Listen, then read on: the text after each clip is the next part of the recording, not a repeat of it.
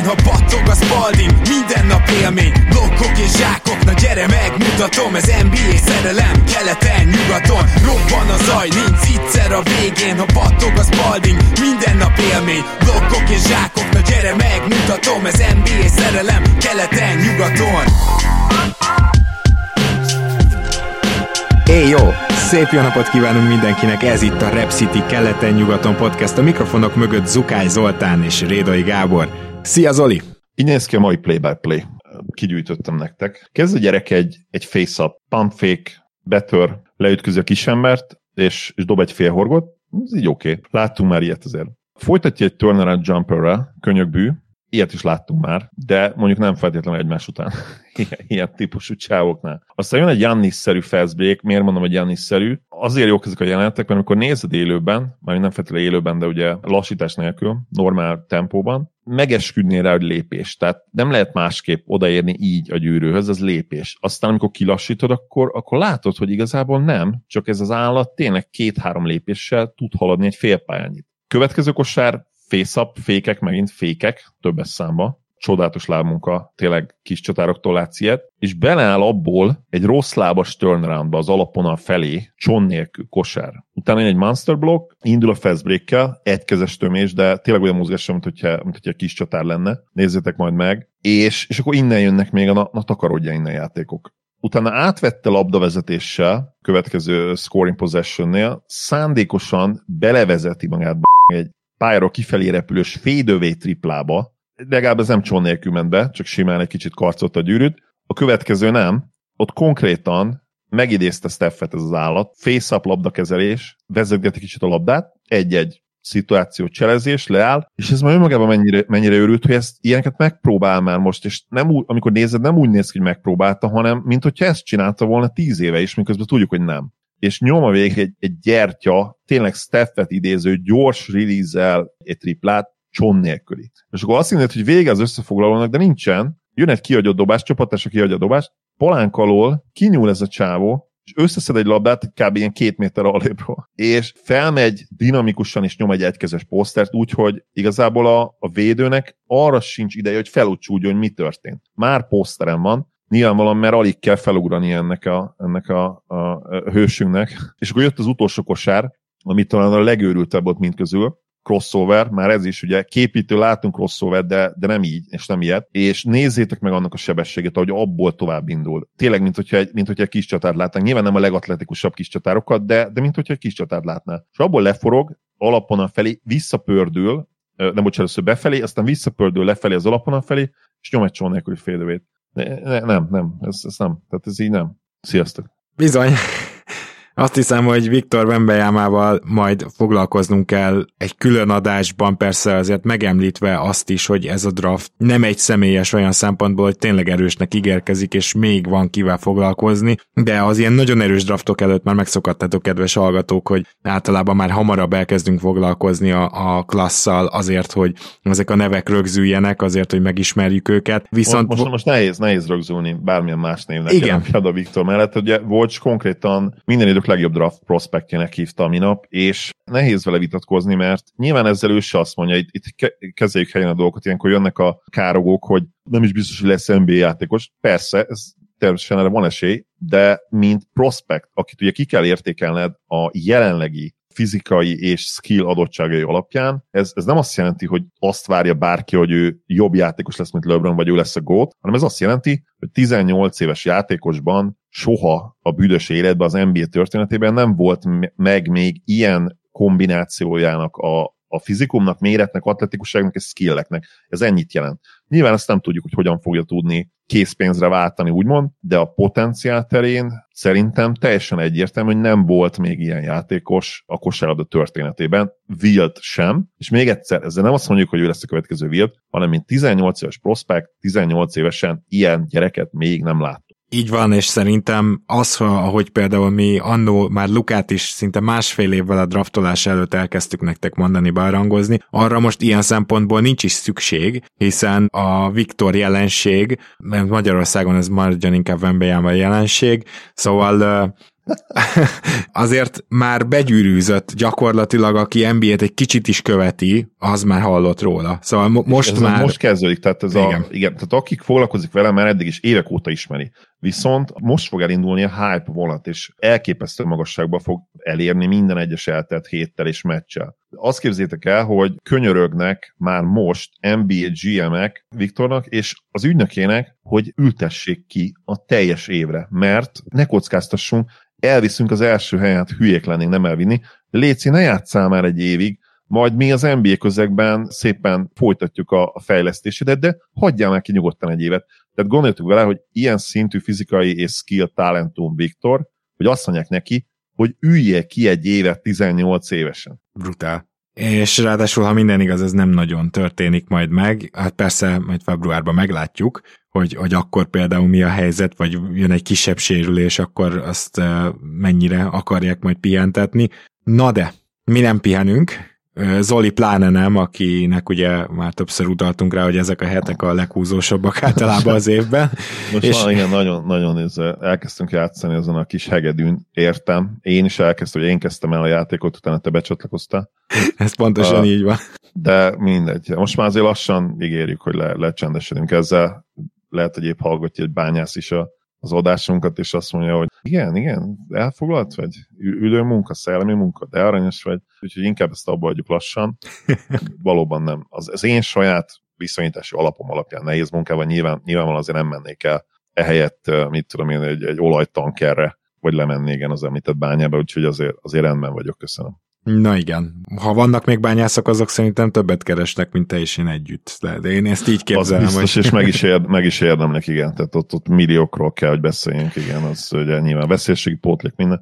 Abszolút. Na, de amit még a kedves hallgatóink és támogatóink megérdemelnek, az egy Patreon postaláda, amit már most mondanék, hogy kettészedünk, mert amikor először mondtam, hogy majd lesz, Róvatosan bejött két-három kérdés, aztán amikor másodszor mondtam, na akkor, akkor tele lett a postaláda, amikor kinyitottam, akkor így rámestek a levelek, és így eltemettek, úgyhogy ezt nagyon valószínű, hogy ketté szedjük, és neki is esünk, mert mint ahogy ebből következik, elég sok kérdésre szeretnénk nektek válaszolni. Köszönjük szépen, hogy támogattok minket, ezzel is szeretnénk meghálálni. Patreon.com per keleten nyugaton, aki be akar szállni esetleg, havi egy dollártól már megteheti és ott van ilyen kis videó, mondjuk ezer éves, azt is egyszer update kell, ami megmutatja neked, hogy mi az az egyperces folyamat, amivel ezt meg tudod csinálni, és az első kérdésünk Balázsé. Két kérdés, és hozzáteszem, hogy nagyon-nagyon kedves a szívemnek mindkét kérdés más-másokból. Elmúlt években tapasztalt rohamos fizetési sapka emelkedés ne, miatt merült fel bennem, hogy hol van a határ, hol van az az összeg, amire egy topjátékos már azt mondja, hogy köszönöm, nem kéri a Supermaxot, tény, hogy nagyon fiatalon kerülnek az NBA-be a játékosok, de mire a második nagy szerződésüket megköthetik, már 6-7 éve a ligában vannak, ahol a legjobb pénzügyi szakemberek próbálják terelgetni őket. Valójában, amit nem értek, az az, hogy mindenki hangsúlyozza, hogy mennyire nyerni akar, de mégse látom, hogy igazán áldozatot hozna ennek érdekében pont azon a területen, ahol a legkönnyebb lehetőség lenne erre. Ha egy 20 milliós fizetéssel számolunk, amiből a játékos kb. a felét kapja meg, ugye adók, egyébként ez változó, akkor az azt jelenti, hogy mai árfolyamon 4 milliárd forintot kap egy évben, egy 5 éves szerződés alatt pedig 20 milliárdot. Ha figyelembe vesszük, hogy például New Yorkban kétszer olyan drága az életszínvonal, mint itthon, akkor sem értem, hogy ez a pénz mire nem elég. Úgyhogy már előtte éveken keresztül hasonló összeget keresett. Mert ezek alapján fontosabb az ötödik autó, a nyolcadik luxusóra, vagy a plusz 500 négyzetméteres ház, vagy akár gyémántberakásos protézis, mint a bajnoki cím megnyerése.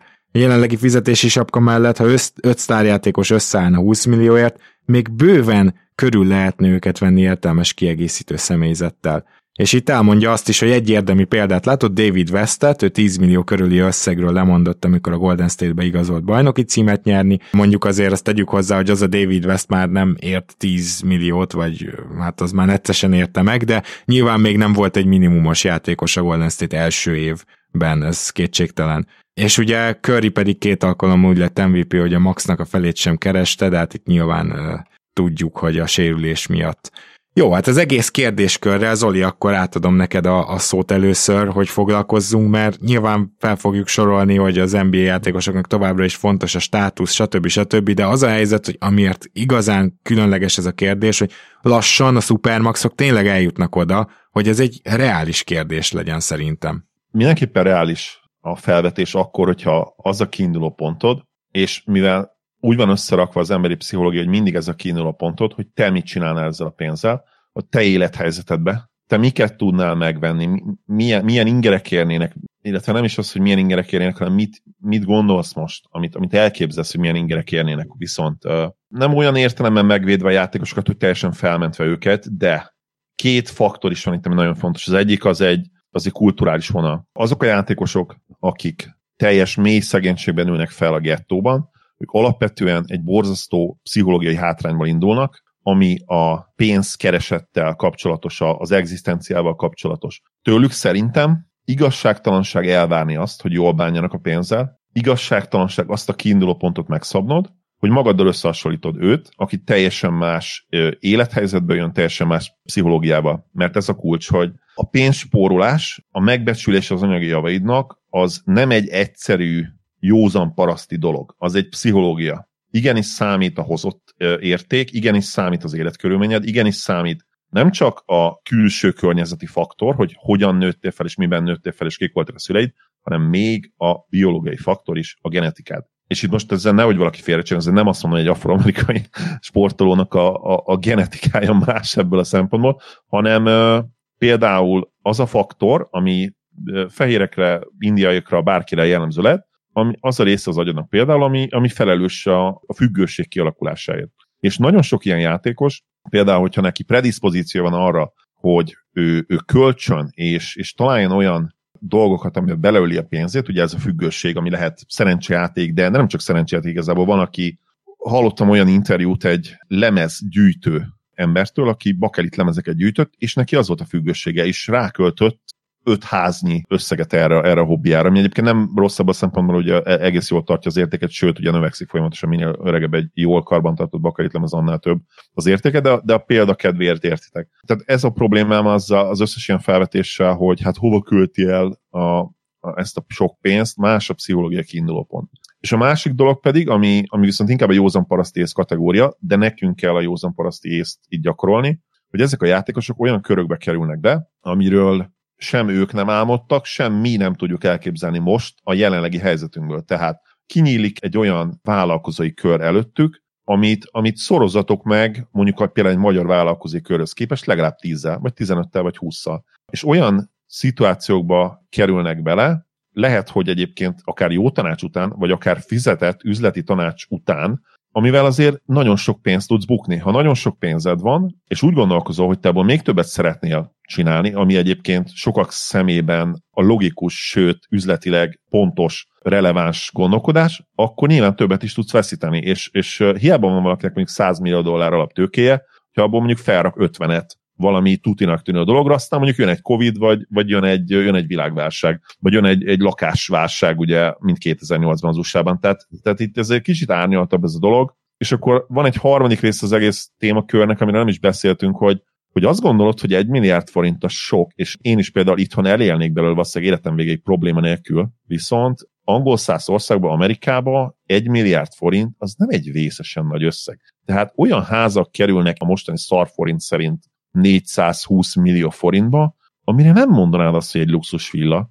Elég, ha olyan helyen van, és egy millió dollárért vehetsz olyan házat, amit fel kell akár újítani. És most mondjuk Nagy-Britanniára, nyilván Nagy-Britannia nem annyira releváns NBA szempontjából, de, de ott még inkább ez a helyzet. Vagy például az is, hogy hol veszed a, a házat, vagy a lakást New Yorkban, lehet, hogy 30-szoros áron tudsz venni valamit, mint mondjuk, nem tudom, Ohio államban valahol. És, és aki New Yorkban játszik, annak nyilván ott kell venni valamit. Tehát ezeket is azért bele kell kalkulálni, és, és alapvetően egyetértek, tehát ha az a kérdés, hogy hogyha valakinek az a célja ennyi pénzzel, hogy a gyerekeinek, meg az unokának is, unokáinak is felhagyjon valamit, akkor nem is kockáztat, és értelemszerűen akkor persze tudna spórolni, de ezeknek a srácoknak nem ez a céljuk, és szerintem ez is érthető valamilyen szinten, mert eleve kompetitívek, és amikor be, bekerülnek ebbe a, a mókus kerékbe, és, és kapják a pénzt, főleg ugye ma ez az entrepreneur hitvallás annyira el van terjedve még az átlagember között is, átlagemberek között is, hogy, hogy egyszerűen mindenki több pénzt akar csinálni abból a pénzből, ami van, független attól, hogy az a pénz, ami van, az mennyi. Igen, én azért itt ezt kiegészíteném. Nagyon jó, hogy a pszichológiai vetületét elmondtad, mert nem tudtam volna ilyen szépen összefoglalva. Viszont azért azt mondjuk meg, hogy azért itt utalt a kérdezőnk is arra, hogy ahogy ez a folyamat halad előre, és ahogy ez a folyamat halad előre, ott el érkezünk majd itt a második szerződéseknél 40-45-50 millióról induló szerződésekről, és nekem azért van egy olyan meggyőződésem, hogy itt már, mint ahogy az előző boom előtt is elkezd bizonyos játékosok engedményeket tenni. Most a kérdezőnk egyébként külön kiemelte a hítet, hogy nem mondaná igazi nagy kedvezménynek, hiszen nagyon kevésről mondtak le, ezt nem olvastam be, de itt releváns lesz, hogy akkor volt Dirk Novickinak is az, hogy max alatt írogatott alá, hogy amikor majd ez a folyamat a végére ér, és egyszerűen valószínűtlenül soknak tűnik majd ez a pénz, szerintem látunk majd arra példákat, hogy nem sokkal, de pár millióval esetleg a max alatt írjanak alá, és erre azért több motiváció is van, mert arra, hogy ő mindig a maxot írja alá, arra az egyik nagy motiváció a státusz, viszont most éppen épülnek ki azok a példák, és az elsőkön már túl is vagyunk, amikor egy ilyen játékos sokkal hamarabb, vagy rosszabbul, vagy sérülés miatt megöregedett, és az NBA legrosszabb szerződéseként emlegetik folyamatosan. Gyakorlatilag nagyon kevés fan megmarad, aki még kitart mellette, mindenki más igazából indokolatlan utálattal néz rá, tehát azt akarom mondani, hogy az NBA játékosok státuszának kötnek egy 5 éves max szerződést, aminek a vége 60 millió, amikor 34 évesek lesznek, az, az nem mindig jó, és lesz olyan, aki azt mondja, jó, de köszönöm szépen, én ezt a pénzt akkor elteszem, aztán mindenki megcsinálhatja azt, amire most gondolunk, de azért biztos vagyok benne, hogy lesznek olyanok is, akik ezt is látva azt mondják, hogy oké, okay, rendben van, én lemondok csak pár millióról, akkor ezt végig emlegetheti, hogy ő nem, nem ő maxol, még akkor is, hogyha jön egy ilyen szituáció. Tehát, hogy, hogy szerintem lesz erre példa, csak erre akarok reagálni, hogy nem, nem csak egy irányba megy ez a dolog, valószínűleg megint látunk majd ilyen példát is, de lehet, hogy ezt meg fogja előzni a következő CBA tárgyalás, amiben az én véleményem szerint a liga és a tulajdonosok is szeretnék majd ezt a jelenséget egy kicsit visszafogni. Mind a két oldalról teljesen érthető a tulajdonosok szempontjából gyakorlatilag az van, hogy a sztárjátékosodat maxal tartatod meg, de hogyha ez a max, ez elmegy egy olyan összegig, amikor már nem tudsz csapatot építeni mondjuk kettő ilyenből, és ez már mivel százalékokhoz van kötve, ez már most is így van, de, de a cserélhetősége is egyre romlik egy-egy ilyen játékosnak, az neki nem biztos, hogy jó, de a liga, gondoljunk csak a Stepien szabályra, hogy ugye azt mondta a liga, amikor kialakította a Stepien szabályt, ami ugye az, hogy egymás utáni előre két drafton nem maradhatsz elsőkörös nélkül. Ez azért volt, hogy azért annyira ne cseszhessék tönkre a GM-ek a saját csapatuk jövőjét és akkor ezért szóltak bele. Tehát ez igenis egy ilyen versenyt kiegyenlítő dolog volt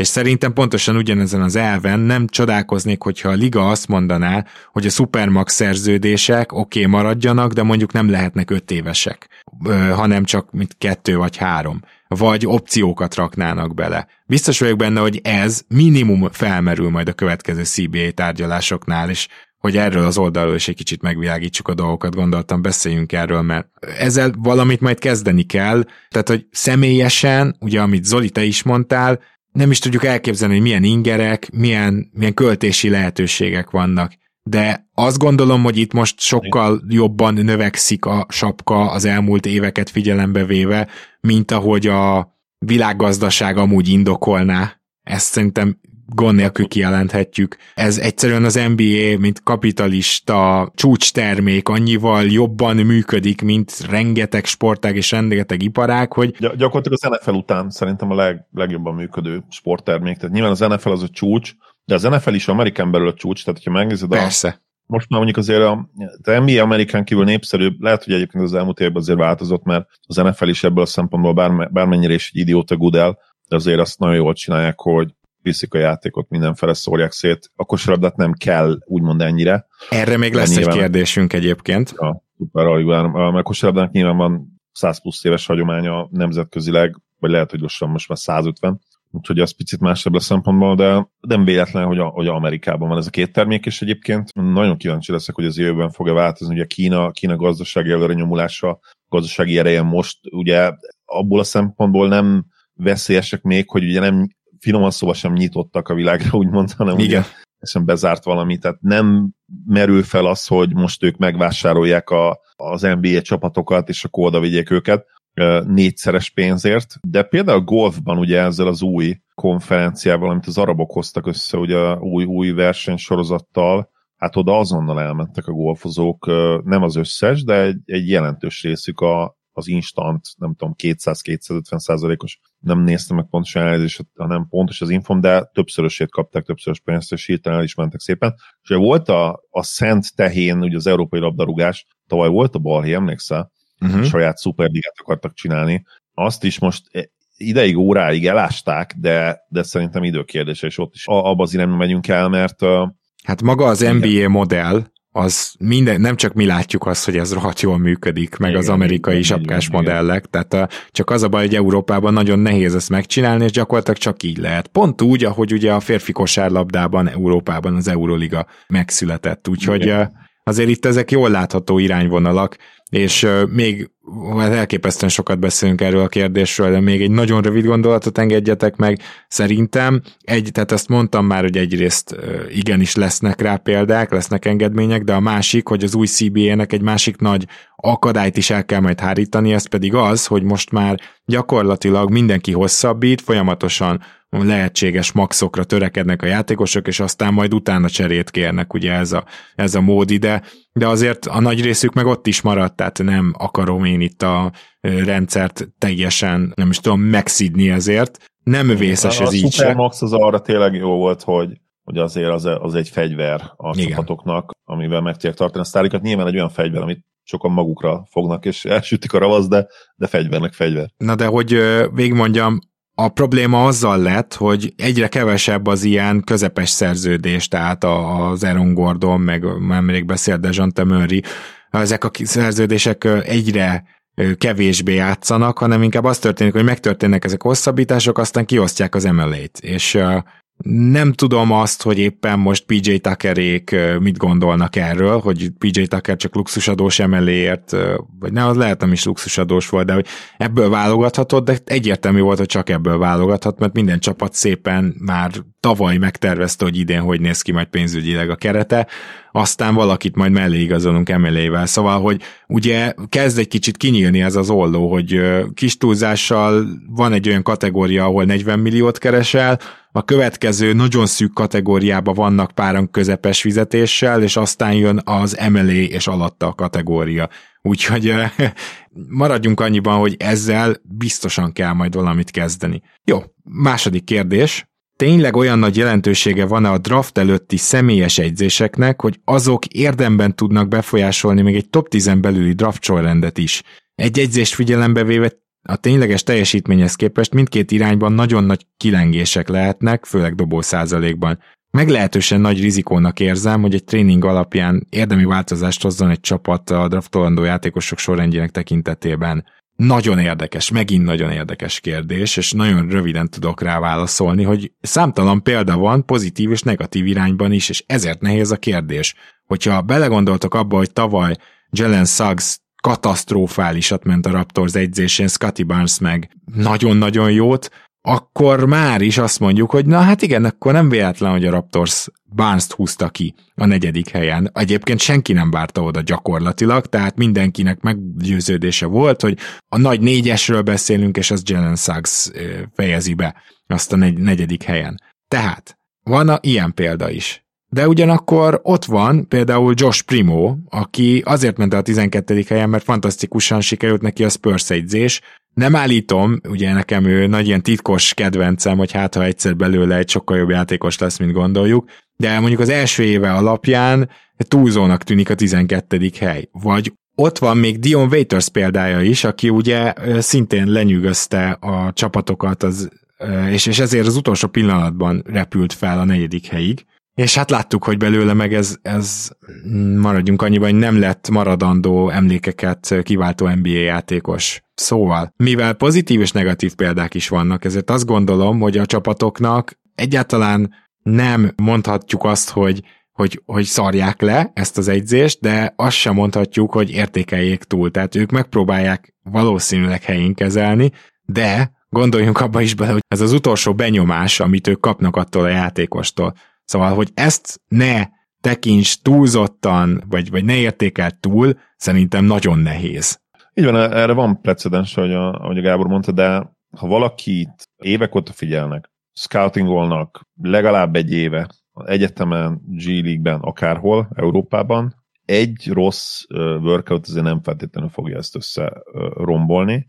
Nyilvánvalóan itt, itt az azért még mindig fontosabb, én azt gondolom, hogy, hogy a scouting munka alapján, ami tényleg több évig is eltartott, hova helyezik azt, a, azt az illetőt. Ha van kettő olyan, akit nagyjából egy polcra rak, rak fel egy csapat, mind a ketten bejönnek egy workoutra, és az egyik rosszabb, akkor nyilván az lehet döntő faktor de egyébként szerintem nem ezen fog múlni. Ha csak tényleg valaki valami legendással, legendással rossz workoutot csinál, amit nem tud labdát vezetni, de hát ilyet azért nem nagyon látom. Igen, mondjuk Suggsnak tényleg a, a, az körbe ment Raptors körökben, hogy gyakorlatilag ilyen 20% alatt dobta a triplát, középtávoli sem ment be, úgyhogy az egy nagyon rossz forma volt.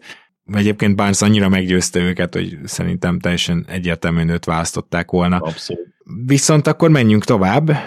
Áron kérdésére. Sziasztok! Egy kicsit a meccsnézős szokásaitokra lennék kíváncsi, mert csak egy éve vagyok fix követőtök, nem ismerem ezeket tőletek, én is csak próbálom megtalálni az egyensúlyt a munka, éjszakai meccsnézés között. Szóval ti hetente mennyi mérkőzést néztek meg élőben éjszaka, illetve ezekhez felkeltek vagy fennmaradtok, ha olyan a mérkőzés, hány meccset néztek meg naponta az elejétől a végéig, amelyik meccseket nem nézitek meg, hogyan dolgozzátok fel, rövid összefoglaló, hosszú összefoglaló, stb. Emellett hogy bírjátok a polgári foglalkozásotokat? Zoli, tiéd a pálya először ezen a héten, ezekben hetekben nehezen bírom a polgári foglalkozást. Igen, most in season szerintem próbáljunk arra fókuszálni a kérdésben. Igen. A szezon legelején, az első hónapokban, tehát a, a kedvenc csapatomat illetően kitart végig a lelkesedés gyakorlatilag. A Denver és a Mavericks és a Raptors meccseinek szerintem a 95%-et megnéztem az elmúlt években. Hogyan néztem meg, az nyilvánvalóan egy érdekes kérdés nem nézek meg például egy, egy majdnem teljes, vagy 28 csapatos játéknap reggelén, hajnalán három meccset az elejétől végig nyilván, mert az körülbelül azt jelenti, hogy 12 óra és elment a teljes munkanap is, de amit csinálok, hogy belepörgetek. Tehát a League Pass egyik legjobb funkció szerintem az, hogy bele tudsz pörgetni. Az nyilván azt jelenti, hogy a teljes félidőt át, nem is kell átpörgetni, mert ugye belekattintasz, harmadik negyed elejétől indulsz, de félidő, félidőnél még az egeret csak kell nagyon nyomogatni, kis túlzással, ugye 48 perc a tiszta játékidő, hogyha egy picit Igen. rutinosan csinálja ezt az ember, akkor 45 perc alatt érdemben végig lehet nézni egy meccset szerintem.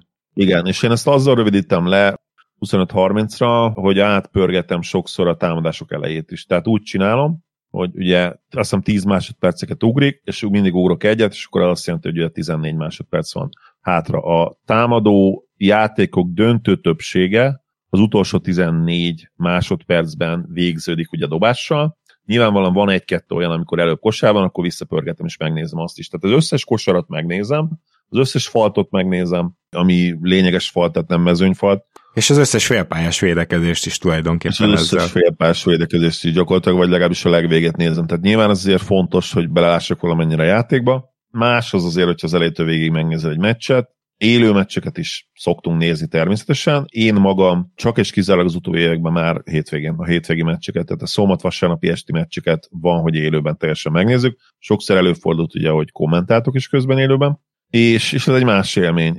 Egyszerre jobb is, és egyszerre frusztrálóbb is, ugye, és így lehetne legjobban tényleg összefoglalni, egyszerre jobb, és egyszerre rosszabb. Jobb, mert nem csak, hogy nem tudod, hogy mi történik, de még meg sem történt, ami megtörtént, ami ad, ad egy extra löketet neki, ha ennek így van értelme, tehát tényleg bármi történhet, mert ha úgy nézed meg felvételről, akkor már tudod, hogy azért bármi nem történt meg. Tehát például, ha leszállt volna egy UFO a meccs közepén, negyedik negyedben, akkor az arról már olvastál volna addigra. Ez nyilván a leghülyebb példát hoztam elő, de értitek, és nyilván azért rosszabb, mert az összes rohadt TV társaságok miatt kikért időt azt végig kell nézned, vagy ha nem is kell végignézned, addig más kell csinálnod, és, és rommá törbeli a játékot. Tehát gyakorlatilag uh, akkor lehet legjobban élőbe meccset nézni, elindítasz mellette egy másikat is, ami fél órával később indult. Nekem ez a Raptors-Memphis kettős meccsnézésnél nagyon jól szokott jönni, hogy a Raptors általában fél kettőkor, Memphis kettőkor kezd, és akkor nagy valószínűséggel, hogyha épp egy szünet van, nyilván nem mindig jön be, akkor át tudsz kapcsolni úgy a másik meccsre, hogy folyamatosan kosárlabdát lesz. Ez mint egy ilyen ö, eszköz dobnám Igen. be. És záró gondolatként tőlem utána átadom kollégámnak, aki éjszakázik, ugye Rédai Gábor úrnak. Én ma már szinte egyáltalán nem éjszakázom. A, az első meccset szoktam időnként megnézni, a szezon első meccsét élőben. Hogyha éjfélkor kezdődik, akkor azzal még úgy el vagyok, és tudom, tudom úgy szervezni a napomat, akkor ugye háromig nagyjából vége van, vagy fél háromig akár. Egyébként nem, nem fér bele. Tehát a, nekem nem csak a produktivitásom része ma már, hanem a, a bioritmusom része is, hogy én azért hét körül legkésőbb nyolckor felkelek. Tehát az, hogy én kettét vágva az éjszakát, háromkor elkezdek meccset nézni, és hatkor az, az esélytelen.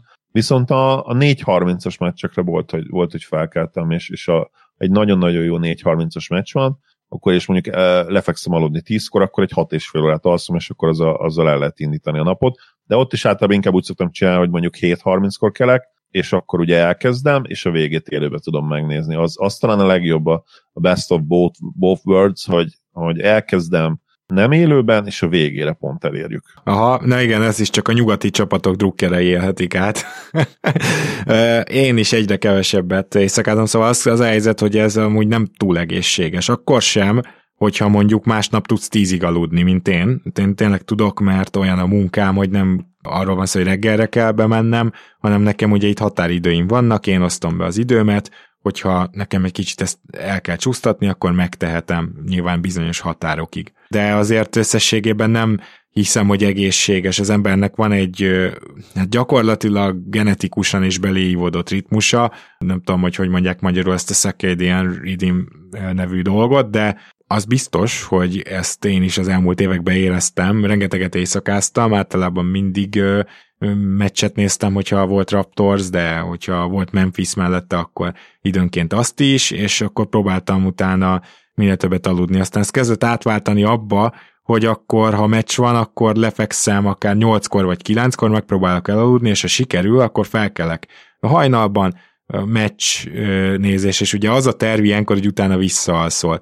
Na most ezzel az a probléma, és ez egy nagyon érdekes dolog, hogy ha egy meccs jó, vagy mondjuk nagyon nyer a csapatod, akkor nem tudom, hogy ki hogy van vele, de utána nem alszol el fél óráig. Ha na- nagyon jó volt a meccs, akkor nem tudsz két óráig aludni utána. Hát gyakorlatilag úgy érzed magad, mint aki végigugrálta azt a két órát, még akkor is, hogyha, ha nem ez történt. Tehát Bizony. ez a másik, hogy egy meccs után elaludni, az nem annyira könnyű, úgyhogy én azt gondolom, hogy időnként továbbra is megmaradok éjszakai bagolynak, és Raptors meccseket élőbe is nézek, de én is kezdek átállni arra, hogy reggel, akkor esetleg nem 10-kor kelek, hanem korábban, mondjuk 8-kor, 9-kor, és akkor megnézem azoknak a, főleg a Raptors-Memphis meccseknek a teljesét, így átpörgetve, és ez a két csapat abszolút elég arra, hogy minden csapatot eleget láss, de természetesen, hogyha vannak érdekes csapatok, főleg a szezon elején akkor nagyon sokat nézek,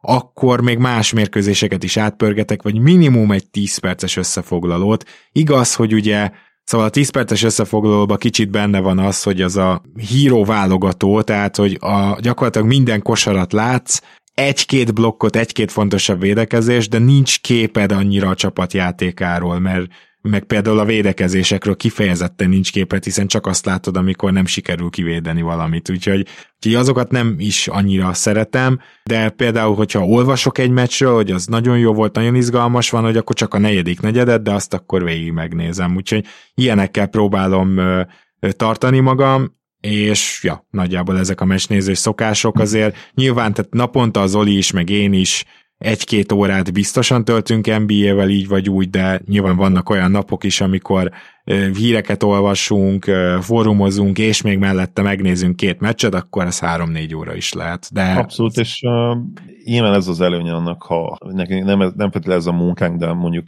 mondjuk ilyen, ilyen másodállásnak nevezhetjük talán, vagy inkább ilyen kiegészítő tevékenységnek. Igen. Hogyha, hogyha ez a hobbi, akkor nyilván ez rendben van. Tehát ha nem lennétek ilyen nagy lelkűek velünk szembe uh, Patronon, akkor is ugyanezt csinálnám, és ugyanennyi időt szánnék rá. Így, így meg tök jó, hogy össze lehet kötni azzal, hogy, hogy csinálunk nektek kontentet. És visszatérő záró, tényleg záró gondolatként erről a témáról, biztos benne, hogy Gábor is megerősíti, meg nálam ez biztos így volt. 25, 26, 27, 28 éves koromban teljesen más volt éjszakázni. Abszolút. Tehát a, a, a regenerálódás az totálisan más. Tehát meg tudtam azt csinálni, hogy felkeltem 3-4 óra a alvás után, és teljesen jól éreztem magam. Most ez messze nincs így. Tehát, tehát az ember Gábor 40-hez közelítve, én meg ugye már utána is, sajnos, Ezért más, más vagy. Az. Igen. Más, más. Tehát uh, még sokszor akkor is, ha alszol 7-8 órát, akkor sem vagy annyira kipient, mert, mert már valószínűleg nem alszol annyira jól, mint, mint régen. Nyilván ez, ebbe sok mindenben játszik, de nem csak az idősödés, hanem például az is, hogy uh, ugye ez is egy, egy nyugati dolog valamennyire, hogy minél jobban keresel, ugye annál inkább hajlamos vagy arra, hogy olyan ételeket vegyél meg, nem feltétlenül étkezel jól, ugye kevesebb a testmozgás, mint mondjuk 20-as éveid közepén, tehát itt nem csak az életkor van ebbe benne, hanem az is, hogy kevésbé figyelsz valahogy magadra, és azért ezt ha át lehet fordítani, akkor nyilván ez, ez átfordul. Illetve ugye nagyon sokan nem is tudnak róla, és ez egy jó tanács tényleg, hogyha azt gondoltátok, hogy nem lesz ilyen egészségügyi kitekintés, de lesz. Nagyon sokaknak van orpolipja, ami kifejlődik. Semmilyen más tünetet nem csinál, de egyszerűen az alvásodat, az alvásod minőségét, és hogyha attól függően például, hogy hasonlóan szó vagy hogy, a bejutó lég levegő oxigén mennyiséget akár ilyen 20-30%-kal csökkentés. Neked nem feltétlenül kell apneásnak lenned, és mondjuk ha a, a, a barátnőd vagy feleséged nem ébresz fel, hogy figyelj, te másfél percig konkrétan nem vettél levegőt, és menjünk már el orvoshoz, nem kell ilyen szinten lenni, hanem elég, ha egyszerűen a bejutó oxigént korlátozod, és ezért érdemes elmenni, megnézetni, hogy van-e orpolipod bármilyen szinten, és nem feltétlenül csak műtétte, hanem egyéb dolgokkal is lehet ezt segíteni, vagy akár csak a szájpadlásodnak a tartás. Tehát például sokan azért raknak be éjszakára fogvédőt, vagy ilyen kis, ilyen kis fog, nem is tudom milyennek, nem biztos, hogy fogvédő, hogy megemeli egy picit a szájpadlást, és nem is kell más, hanem ennyi elég ahhoz, hogy ne horkolj, és jobban menjen be a levegő. Ennek érdemes utána nézni, főleg, hogyha fáradtak vagytok reggelente, sokszor úgy is, hogy sokat aludtatok elvileg, akkor, akkor érdemes ezt megnézetni. És ugye ez Áron kérdése volt neki, és van egy második kérdése is. Szerintetek hogyan fog kinézni az NBA 30 év múlva? Minden olyan fikcióra kíváncsi vagyok részletekről, amit csak eszetekbe jut. Nagyon kíváncsi vagyok, hogy olyan rutinrókák, mint ti mit gondoltok erről. A rutinróka kifejezést talán meghagyhatjuk egy 10-15 év múlvára, de, de ettől függetlenül értékeljük természetesen, amire gondoltál, hogy hogy igen, tehát mi nekünk már volt lehetőségünk párszor erről elgondolkozni, az biztos. Ezer dolgot fel lehetne sorolni, de szerintem egy két évvel ezelőtti Patreon postaládában volt egy hasonló kérdés, és ott én elmondtam azt, hogy nagyon sokat várok majd az ilyen műízületektől, tehát hogy én szerintem 30 év múlva az már lehet, hogy játszik, a játékosok sérülései után az orvostudomány egy, egy másik szintre léphet akár, és szerintem ez tényleg a küszöbön van, nagyon sok dologban most tényleg nem menjünk bele a, a rákutatásba például, meg stb., de, de sok dologban küszöbön van egy áttörés, ami 30 év múlva már vélhetően némi, bár nem százszázalékos sehol, de némi eredménnyel jár majd, és hogyha belegondoltak, akkor ez abszolút kihatással lesz a sérülések kezelésére, illetve az NBA játékosok életére. Ez az egy, amiben biztos vagyok. A másik pedig az, hogy mivel ez ennyire jól működik, szerintem tényleg a kapitalizmus egyik csúcs terméke, úgymond, és vannak nagyon rossz oldalai a kapitalizmusnak, abszolút nem vagyok egy ilyen teljesen kapitalizmus, nem tudom, szerelmes, de, de azért, ha van, van ilyen, amit kitűzhet a pajzsára, akkor az pont az NBA, Éppen ezért azt gondolom, hogy nem, hogy az NBA-ben kell változásokat vizionálnunk, biztos lesz egy pár a rendszerben még tökéletesebbé akarják majd tenni, hanem pont amiről az előbb beszéltünk, és amit Zoli is felhozott, hogy inkább még több sportág és liga próbál majd hasonló útra lépni. Tehát, hogyha most itt a sapkás rendszerről, a CBA-ről van szó, szerintem ezek a törekvések egyre inkább megjelennek majd különböző más ligákban is, látván ezeket a sikereket. Ezt a kettőt akarom most itt hirtelen felhozni. Zoli, neked bármilyen tekintetben a 30 év múlva mi lesz kérdésre?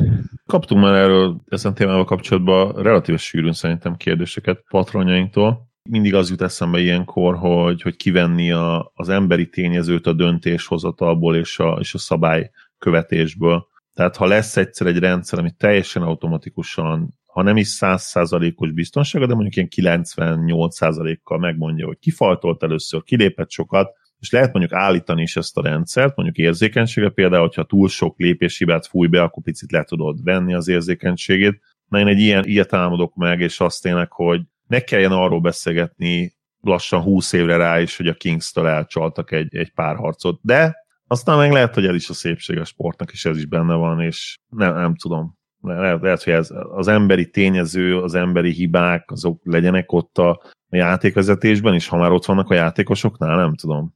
Igen, Drámaibá teszi, az biztos. Én az utóbbi mellett vagyok egyébként, csak, csak igen, tehát nagyon sok mindenben az életünkben egyre inkább veszik ki az emberi tényezőt, nem véletlenül.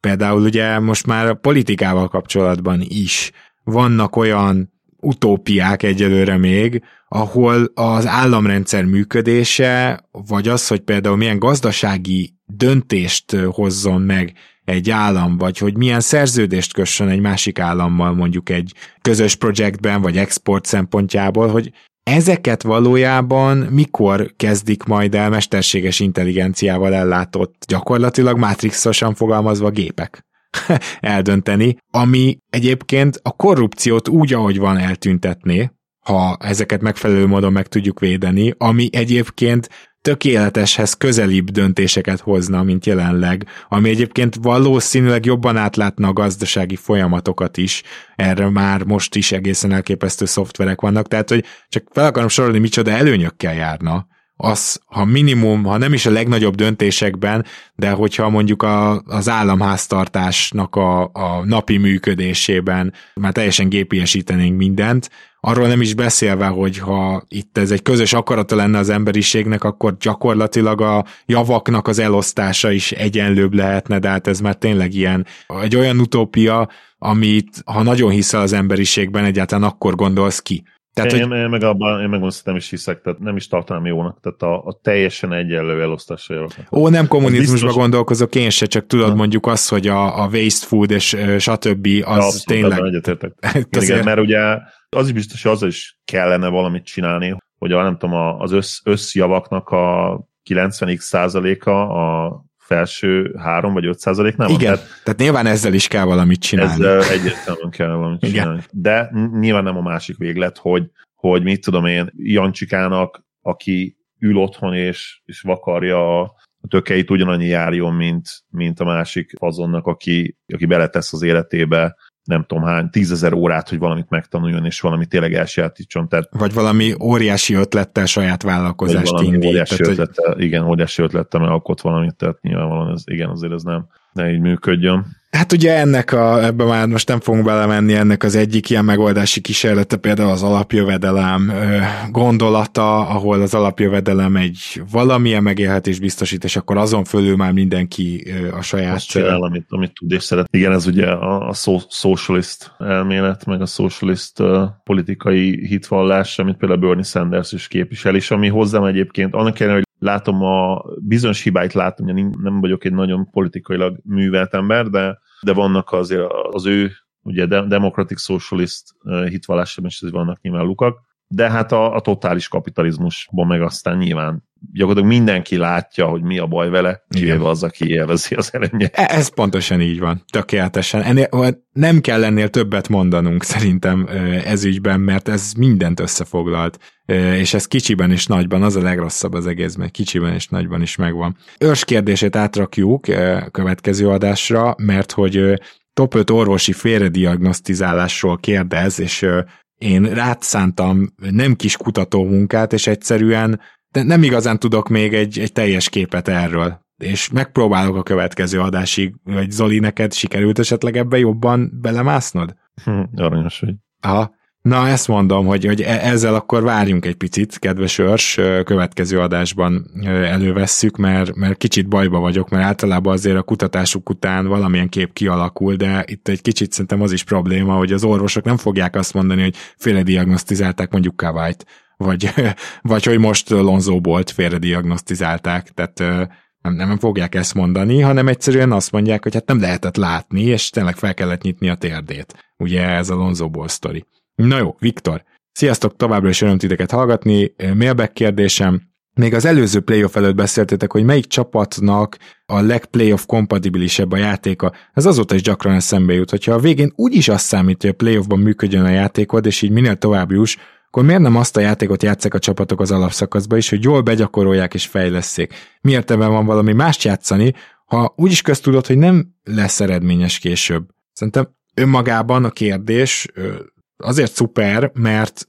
ebben teljesen más filozófiát követnek az NBA-n belül is az egyzők. Tehát itt az a helyzet, hogy igazából playoffra felkészülni úgy azért nem lehet. Nick Nurse-nek volt ugye tavaly, vagy tavaly előtt egy ilyenje, lehet, hogy három éve, nem tudom, hogy azért próbálgatnak ki mindent az alapszakaszban, hogy playoffba is működjön, és akkor tényleg playoffba elő tudtak venni hatféle védekezést, de általában a csapatok, lásd a Golden State, akik összeszoktak kellőképpen, ugye ennél a bajnoki futásnál a saját védekezési elveiket igenis megváltoztatva egy másféle védekezést húztak elő többször is. Hogyha belegondoltok abba, amikor Jason Kiddet kirúgták a Bucks-tól, akkor ugye az volt a helyzet, hogy ő állandóan csapdázgatott, olyan védekezési rendszert tett össze, aminek a lételeme volt az, hogy megkeserítsd valahogy a labdás életét, csak a csapatok elég hamar látták azt, hogy ezt hogy kell kipasszolni, ki háromszögezni, és elég hamar meg is csinálták. Na most, elkezdte így a playoffot, aztán látta, hogy ez nem működik, azt hiszem 2 0 hátrányba került a Bucks, és talán 4-1-re veszítették el azt a szériát, nem vagyok benne teljesen biztos, de azt tudom, hogy a következő három meccsen szinte három teljesen különböző és ettől eltérő védekezési filozófiát láttunk egy csapattól playoffon belül. Ezzel azt akarom mondani, hogy nagyon jó dolog begyakorolni mindent, de nem reális, és egyébként azok a játékosok, akik kellőképpen összeszokottak, és már kellőképpen tapasztaltak, szinte egyik meccsről a másikra át tudnak állni. Talán nem tökéletesen, igen, de az szerintem önmagában egy utópia, hogy a rájátszás hatféle szenáriójára, hatféle védekezésére például végigpróbálgatod ezt az alapszakaszba. Tehát ez, ez nem így működik, főleg nem estéről estére, meg back-to-back-eken, ahol nincs annyi időt felkészülni az ellenfélből. És a támadás oldalára pedig annyit mondanék, hogy úgy próbálsz támadni, amilyen játékosaid vannak, tehát ez, ez, ez adott, még a Grizzlies is most a rájátszásban tovább próbálta elő, erőltetni azt, hogy ugye minél több labdabirtoklásra legyen, és sokkal több, mint az ellenfélnek, mert tudták, hogy nem elég jó félpályás támadó csapat. Ezért aztán maradtak ennél a vonalnál, és még a Warriors ellen is voltak olyan meccsek, ami ez egyértelmű sikerre vezetett. Szóval csak azt akarom mondani, hogy támadásban meg annyira adott, hogy milyen típusú játékosaid vannak, hogy nem tudsz háromfélét játszani. Zoli, ezt nem tudom kiegészíteni, de bármivel. Nyilván van, mindenkinek van három-négy alaprendszere, csak az nem mindegy, hogy milyen frekvenciával húzod elő. Tehát, tehát nyilvánvalóan minden csapat tud zónát védekezni, több típusú zónát is védekezni, de az nem biztos, hogy ezt előhúzzák annyiszor, amennyiszer lehetne, és nyilvánvalóan mindenki arra törekszik, hogy az erősségeit hozza pályára, és itt, itt igazából az edzők is egy kicsit, szerintem sok edző ott rontja el. Erről nagyon szívesen meghallgattam Gedei Tibor barátunk véleményét is, hogy, hogy sok edző talán ott rontja el, hogy, hogy abból indul, hogy ő milyen játékos volt, ők mit játszottak, ők milyen rendszerben nőttek fel, ő mit preferál, mit szeretne, és azt próbálja meg kicsit ráhúzni a csapatára. És az igazán jó edzők azok, azok szerintem talán kaméleonok, akik mindig revideálják, vagy legalábbis újra megfontolják a saját hitvallásukat, és, és persze lehet egy alapítvallásod, hogy, hogy játsz keményen, ugye popnak is nagyon-nagyon végtelenül egyszerű az alapítvallása, játsz keményen, ragd oda magad. És ne faltolj ne faltolj, így van. Aztán arra nyilván a finomságokat rá lehet húzni. Szóval szerintem itt ütköznek sokszor problémát a csapatok, hogy túl sok mindent akarnak csinálni túl jól, vagy túl sok mindent jól, gyakorlatilag lehetetlen. Ahhoz tényleg egy világválogatott kell, és sok oldalú játékosokból kell, hogy álljon a teljes keret. Hmm és intelligensekből, amire Igen. szintén lesz egy kérdésünk ma. Meg a, a Raptors is végig is valamennyire ebbe az irányba megy el, de ott is azért valamit kell súlyozni, és mit tud súlyozni? Hát a védekező sokoldalúságot, mert olyan játékosokat nem találsz, hogy támadásban is sokoldalúak legyenek, 6-8-6-9 mind, és védekezésben is sokoldalúak legyenek, vagy ha egyszer valaki megtalálja ezeket a játékosokat, vagy összejön, hát az mondjuk az új Chicago Bulls lesz, mert, mert végül is láttuk ezt. Igen, meg annak a luxusadó az már a középső neve lesz annak a csapatnak, tehát azért azt tegyük hozzá, hogy itt, hogyha, de vannak ilyen játékosok, mondjuk Paul George, aki keres 35-40 milliót. Nem, nem tudod Paul George-okkal feltölteni azért a keretedet. Nem, pedig megpróbálnád, a, ma, a mai modern NBA-be szeretnéd, de nem lehetséges. Yep. Úgyhogy szerintem erre válaszoltunk.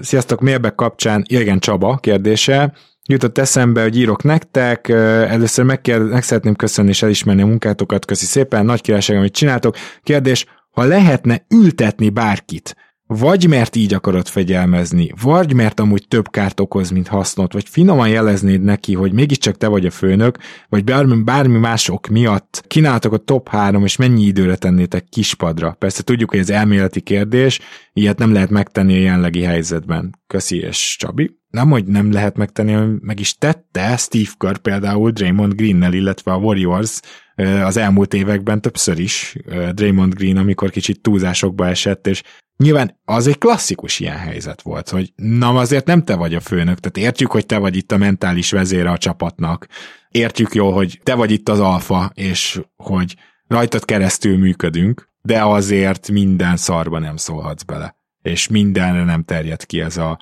ez a különleges státuszod. Ilyen jellegű büntetést szerintem igaz, hogy az a csapat részéről volt, tehát nem Steve Kerr kiültette, hanem azt mondták, hogy ezen a meccsen már pedig nem játszol. Ilyen Draymond Green-nel például előfordult. A Draymond nagyon jó példa, ugye most is épp van egy balhél, ugye megütötte pult. De ez meg egy ilyen pengeilen tánc történet, tehát ha nem lenne ilyen szintű talentum a Warriorsban, működne szerinted ez, amit ő csinál? Nem működne. Tehát ez azért működhet, mert egyébként rohadt eredményesek. Ugyanezt csináld meg az Orlando Magicben, vagy nem tudom, a Washington Wizardsban, elnézést kérek a keleti csapatok szurkolóinak, ugye ők vannak a legkevesebben, tehát azért, azért mondtam így, nem tudunk sok embert megbántani egyszerre. Ugyanezt csinálj meg ott, és két évet maradott, mert, mert senki nem fogja elfogadni ezt, hogyha nem nyersz. Ha nyersz, akkor meg akkor meg sok mindent, vagy talán mindent megengednek neked. Hát nem minden, de sok mindent, igen. Nem minden, de sok mindent, igen. Nyilván az egy körfelességet nem vadászhatná le, de elég magas a, magas a határ, amit, amit elnéznek még neki. Hogyha már így kell mondani játékosokat, akiket szívesen kiültettem volna, tehát emlékszünk arra, amikor James Johnson megjelent a Miami egyzőtáborában, és nem teljesítette azt a testgyír százalékot, ami ráadásul nála szigorúbb volt, mint más játékosoknál, ezt csak így hozzáteszem, tehát mivel, hogy ugye tudjuk, hogy ő milyen formában volt a, minden nyáron ment ugye harcművészkedni, tehát azért az a csávó az, az ilyen szempontból nem akárki volt, és és aztán utána jött egy ilyen közlemény egy héttel később, hogy oké, okay, csatlakozott az egyzőtáborhoz James Johnson, megkérdezték James Johnson, ó, hát minden rendben volt az első vizsgálatnál, egy dolgot kivéve, azt kiavítottam és jöttem. Na, azon gondolkozom, hogy mit csinált volna a Miami, hogyha ők cserélnek James Hardenért tavaly. És, és Petri Riley-ból esküszöm, hogy kinéztem volna, hogy két hétre kiülteti Hardent, hogy Jó. akkor most légy szíves, kezdj el fogyni, meg kezdj el formába jönni, mert ez így nem mehet. Nem tudom, hogy ez megtörténhetett volna-e, de James Hardennek az, hogy ő egy ilyen talentum, és közben pedig ennyire nem figyel magára, az valahol egy kicsit felcseszi az agyam. Én kicsit hiszek is abban, hogy az egyik legnagyobb bűn, amit elkövethetünk, hogyha a saját tehetségünket nem használjuk föl. Mindenkinek más jut, mindenki másban tehetséges. Lehet, hogy valaki olyan apróságokban a mindennapi életben, amit észre se vesz sok ember, csak mondjuk a közvetlen szűk környezete, hogy ezeket fejlesztjük, gondozzuk és kihasználjuk, azt szerintem kutyakötelességünk, úgyhogy talán az emiatt, hogy én ilyen gondolkozású vagyok, talán emiatt is ez egy kicsit jobban felcseszett, és a másik pedig, hogy én meg kifejezetten kedvelem Hardent, pedig nagyon sok utálója van. Elképesztően jó támadójátékosnak tartottam a Peak Hardent, abszolút minden idők viszonylatában beszélhetünk róla, és ilyenkor meg még rosszabb volt látni azt, hogy emberünk megérkezett eh, majd, hogy nem egy teleszart búváruaként. Összefoglaltad jól, a, ez a téma nyilván abból a szempontból mindig érzékeny, hogy hogy nem mindenki ugyanonnan indul, erről is sokat beszéltünk, de van egy elvárás, mert egy bizonyos szintre el lehet jutni mindenkinek, most a fizikalitásról beszélek, ugye azokról a bizonyos paraméterekről, amik az NBA-ben azért nagyon-nagyon fontosak, és lehet, hogy XY-nak több munkát kell beletennie, mint, mint AB-nek, mint egy LeBronnak például, isteni genetikával megáldva, de, de mindenki elérhet egy bizonyos szintet, és el is kell érnie, és ezt vannak, akik nem teszik meg. Yep. Most harmadik játékos nem is tudok mondani, pedig top 3-at kért az illető, de ja, hát Westbrook. Nyilván. Tehát, hogy mi már tavaly, Zoli pedig idén bemondta, hogy szerinte konkrétan megtörténik majd ez a John Wall szituáció vele, tehát azt gondolom, hogy ő egyértelműen egy harmadik ilyen játékos. Most akkor zárásként még Pali kérdéseit vegyük át. Az első egy hosszabb felvezetéssel indul, amit most összefoglalnék a nézettségekkel kapcsolatban, mégpedig azt mutatja be nekünk, hogy még az előző évben is a legnézettebb NCAA meccsek, azok megverték gyakorlatilag a, a legnézettebb NBA Finals, tehát döntő meccseket a nézettségben. Egy, kettő, az NFL és az NBA között is összehasonlítást hoz, és ott is az NFL igencsak vezet az egyes meccsek, tehát a top meccsek nézettségeiben. És akkor itt a, az érdekes rész ezek után. Az én véleményem az, hogy a do or die rendszer sokkal inkább növeli a nézettséget. Többen hajlandóak követni a párharcokat, kevesebb idő és elkötelezettség get igényel. Szerintem ez a fő oka a nézettségi különbségnek, azonban biztosan ennél van még több tényező is. Mi a véleményetek erről? Azt gondolom, hogy nem áraz be a nézettség egy terméket, viszont a reklámpénzek, szponzorok mégis nyilvánvalóan nagyon nézettséghez húznak. Okozhat -e ez kardinális változást az NBA rendszerében? Előre mondanám, hogy nem, nem fog. Folyamatosan próbálnak fejleszteni, lásd play-in, vagy League Pass, és szerintem még inkább ide tartozik ez a szezon közbeni kis minitorna, de nem gondolom, hogy egy meccses élmény bombával, amit az NFL playoff meccs szokott lenni, versenyezhetne az NBA a Finals 6-7. meccsen kívül bármikor. Ez utóbbi egy nagyon jó megfigyelés, de Zoli, akkor először kérlek te mondd el ezzel kapcsolatban, mit gondolsz, mert itt tényleg egy jól látható nézettségbeli különbség van, amit egyáltalán nem képez le például a népszerűségbeli különbség, és nyilván az NBA-ben jóval több meccs van, tehát ezt is azért figyelembe kell vennünk. Nekem erről az egészről az jutott eszembe, hogy nem is biztos, hogy az a legjobb, ha most sportákat összehasonlítunk, hanem megnézzük a platformokat. Hát itt a kérdés az kell, hogy legyen most, hogy ez az őrült új tévés szerződés, hogy az NBA miért gondolkodik még mindig televízióban. Yep. Ezt többen felvetették mostanában, hogy nem csak a streaming konkrétan, de, de a YouTube az, ami az összes ilyen social media platform közül a mai napig a leggyorsabban fejlődő platform. És valahol az NBA és az összes sportra igaz egyébként, korlátozzák magukat azzal, hogy még mindig tévében gondolkodnak. És ez szerintem át fog fordulni. Viszont ha azért nem fordult még át, mert ki kell szolgálni azokat, akiket ki kell szolgálni, és itt megint a kapitalizmusra visszatérhetünk, tehát lehet, hogy konkrétan meg van mondva Silvernek, hogy ő kivel egyeztet meg, és hogyan. És ezt kimondja meg neki, nem akarok összeesküvés elméleteket gyártani, de, de egyszerűen lehet, hogy nem is mehetnek oda most, ahol a legtöbb nézettség lenne, mert a legtöbb nézettség, legmagasabb nézettség nem a tévéken van ma. Ha megnézitek a számokat, összehasonlítjátok a számokat, olvastam egy cikket erről a minap, meg, meg hallgattam egy podcastet is, őrült számok vannak például YouTube-on, olyan szinten beleivódott az emberek életébe, korosztálytól függetlenül. Tehát a YouTube tényleg az, amit a 6 évesektől kezdve egészen a 70 évesekig Bizony. mindenki néz. És olyan hihetetlen demográfiát lehet lefedni ott például, hogy az NBA azt mondaná, hogy szevasztok, költözünk YouTube-ra. Tehát a, a potenciál egészen hihetetlen és elképesztő. És, és lehet egyébként, hogy többek között ezért is fizet annyit a tévétársaság nekik, amennyit. És ezért vannak ezek az őrült számok, mert a tévé pontosan tudja, hogy egyszerűen többet kell adni ugyanazért a termékért, mint, mint 5 éve, mint 8 éve, mint 10 éve, mert teljesen megváltozott a piac, és ha mi meg akarjuk tartani ezt a terméket, ezt a brandet, az NBA-t, akkor azt igenis ki kell csengetni, de nagyon-nagyon durván. És ez a végtelenség nem mehet így, ez azt fogja okozni majd, hogy sokkal drágább lesz beszerezni a műsorokat egy tévének, amit aztán sokkal drágább reklámokkal kompenzálnak, amit viszont a hirdetők egy idő után nem fizetnek majd meg, mert azt mondják, hogy inkább fizetünk máshol, másnak, más streamingen, vagy esetleg olyan platformokon, mint a YouTube. Igen, a de nem lesz erre pénz. olyan szinten beindult, hogy már nem ott vagyunk, mint tíz éve, hogy Google AdSense, és akkor bejönnek reklámok, amikre te lehet, hogy kattintasz, vagy nem. Konkrétan szponzorált tartalmak vannak, és a legnagyobb márkák, a legnagyobb cégek szponzorálnak már olyan videókat is, ami százezer megtekintés, mert sokkal több értelme van számukra, mint egy 10 másodperces TV reklámot be, berakni. Van egy egész videó, és van egy külön szegmens, ami csak róluk szól, ahol a, a content creator beszél róluk, és bemutatja a terméket. És az ő közönségének, lehet, hogy egy olyan közönségnek, amiket érdekelni a termék, de valamiért mégse gondolkodtak eddig abban, külön nekik exkluzíve bemutatja, és azt meg is nézed, mert a te egyik kedvenc content creatorodat nézed. Teljesen Igen. más. Valószínűleg nyilván ez tip egy részről, de ez valószínűleg olyan szintű... Megtérülést. E, igen, olyan szintű megtérülés generál, hogy ez az ROI, azt hiszem, ROI, ha minden igaz, lehet, hogy az más. Valószínűleg, ami, ami, amit nem tudsz elérni tévén.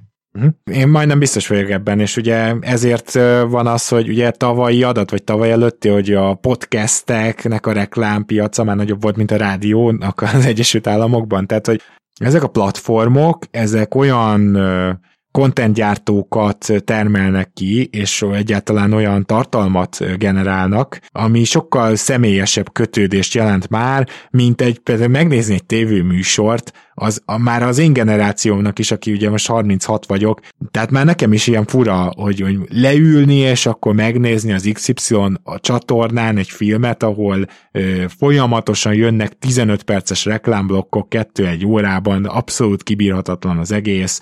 Ö, minden filmnek, hogyha van hosszabb vagy rövidebb verziója, akkor a rövidebb verzióját kapod. Hát most arról ne is beszéljünk tényleg a délutáni műsorokról, meg a, a, a vetélkedőknek a, a totális nihilbe való átmenéséről.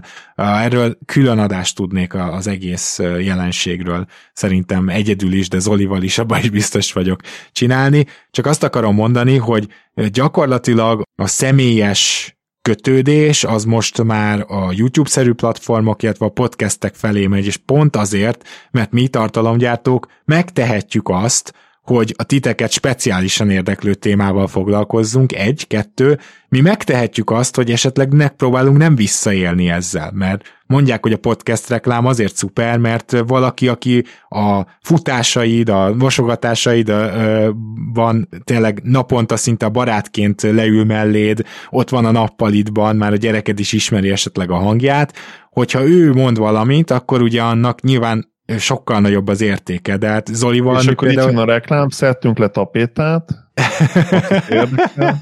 Igen. Alig van, egy-két helyen van elszakadva, újra fel lehet ragasztani szerintem simán, keressetek, csak viccelek természetesen, nem, nem volt tapéta a lakásban, szerintem 15 éve kell.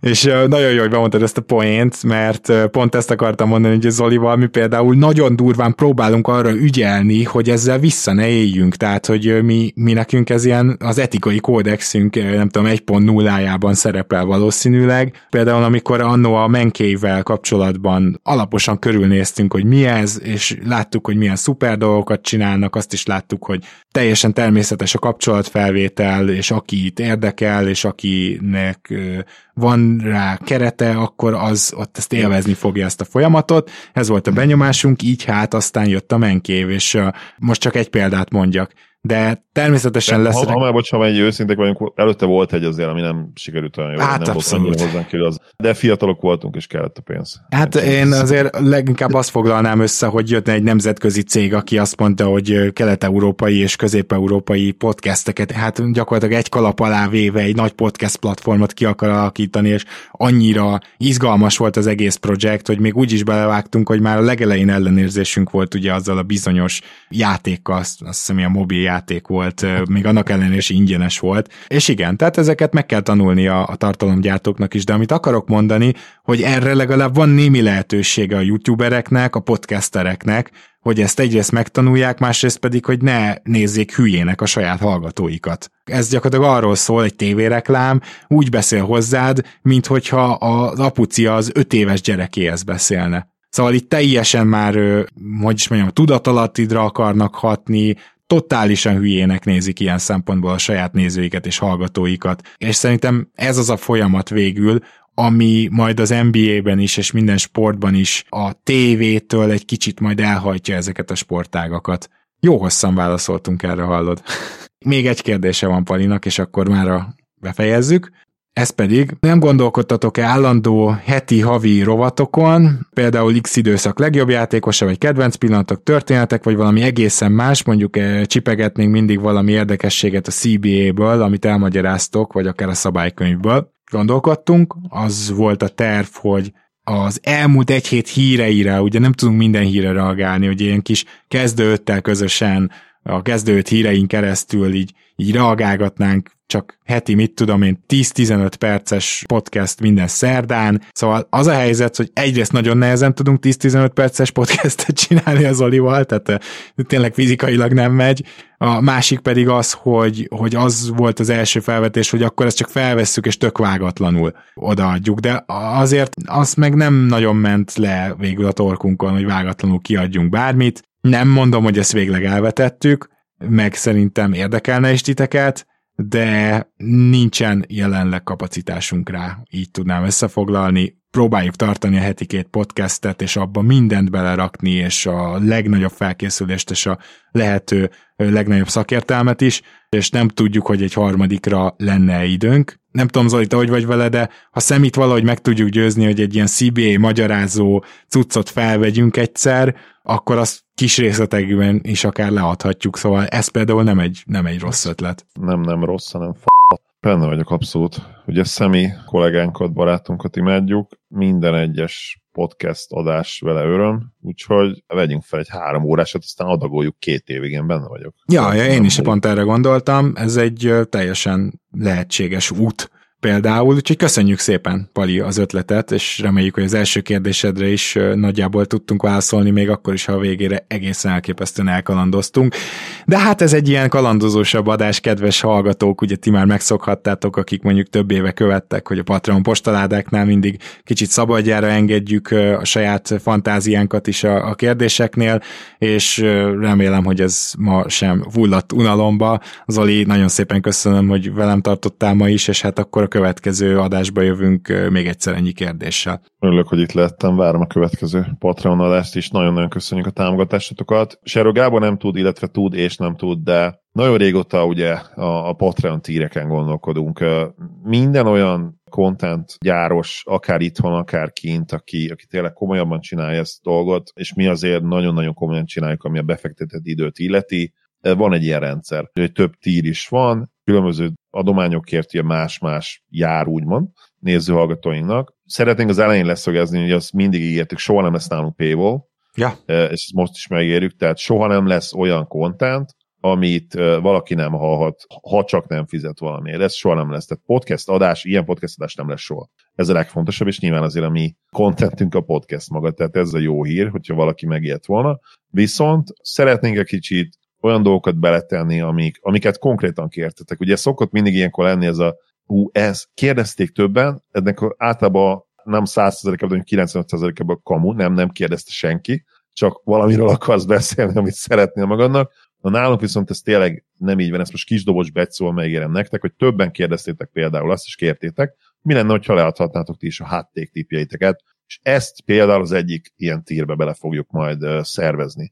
Mivel mostanában ugye főleg nekem nem volt, vagy finoman fogalmazva sem sok időm, ezért nem tudunk sajnos elindulni a szezonkezdésre ezekkel a tírekkel, de karácsonyra igen, és már most lelőm a poént, hogy a hátték kategória az egyik ilyen kategória lesz, és lesz például egy, egy közös, vagy havonta, minimum havonta egyszer egy ilyen közös Google Meet beszélgetés is azokkal, akiknek erre lesz igénye, ugyanúgy, ahogy, ahogy Baskánál is van, meg nyilván, mint ahogy más, más content gyárosoknál is. Tehát ez is fontos, hogy tudjunk veletek beszélgetni, nem csak olyan módokon, hogy eddig, hanem picit összeszedettebben egy kijelölt időpontban. És még lesz egy csomó minden más, ami, ami szerintünk érdekes és értékes lehet, de majd nyilván itt mindenki eldönti a maga, a maga szája íze szerint. Ami nagyon fontos, és hogy ki is hangsúlyoztam, soha nem lesz paywall, minden egyes adásunkat a jövőben az idők végezeteig, végezeteig, ameddig csináljuk, bárki meghallgathat majd, nem kell hozzá támogatnia minket anyagilag. És egyelőre Patreon postalád a második részével tudunk visszajönni következő héten, meg majd akkor valószínűleg az egyik szokásos szezon elejé felvezető adásunk is már érkezik. Így van, nagyon várom azt az adást, és ma pedig örülök, hogy itt lettem. Szia Gábor, sziasztok! Kedves hallgatók, ahogy ígértem, tehát jövünk, és nagyon szépen köszönjük még egyszer ezt a sok és kiváló kérdést. Szeretünk mi is egy kicsit ilyen kitekintősebb adásokat csinálni időnként természetesen, úgyhogy nekünk is nagy élmény ez. Reméljük nektek is az volt. Köszi, hogy velünk tartotok. Sziasztok!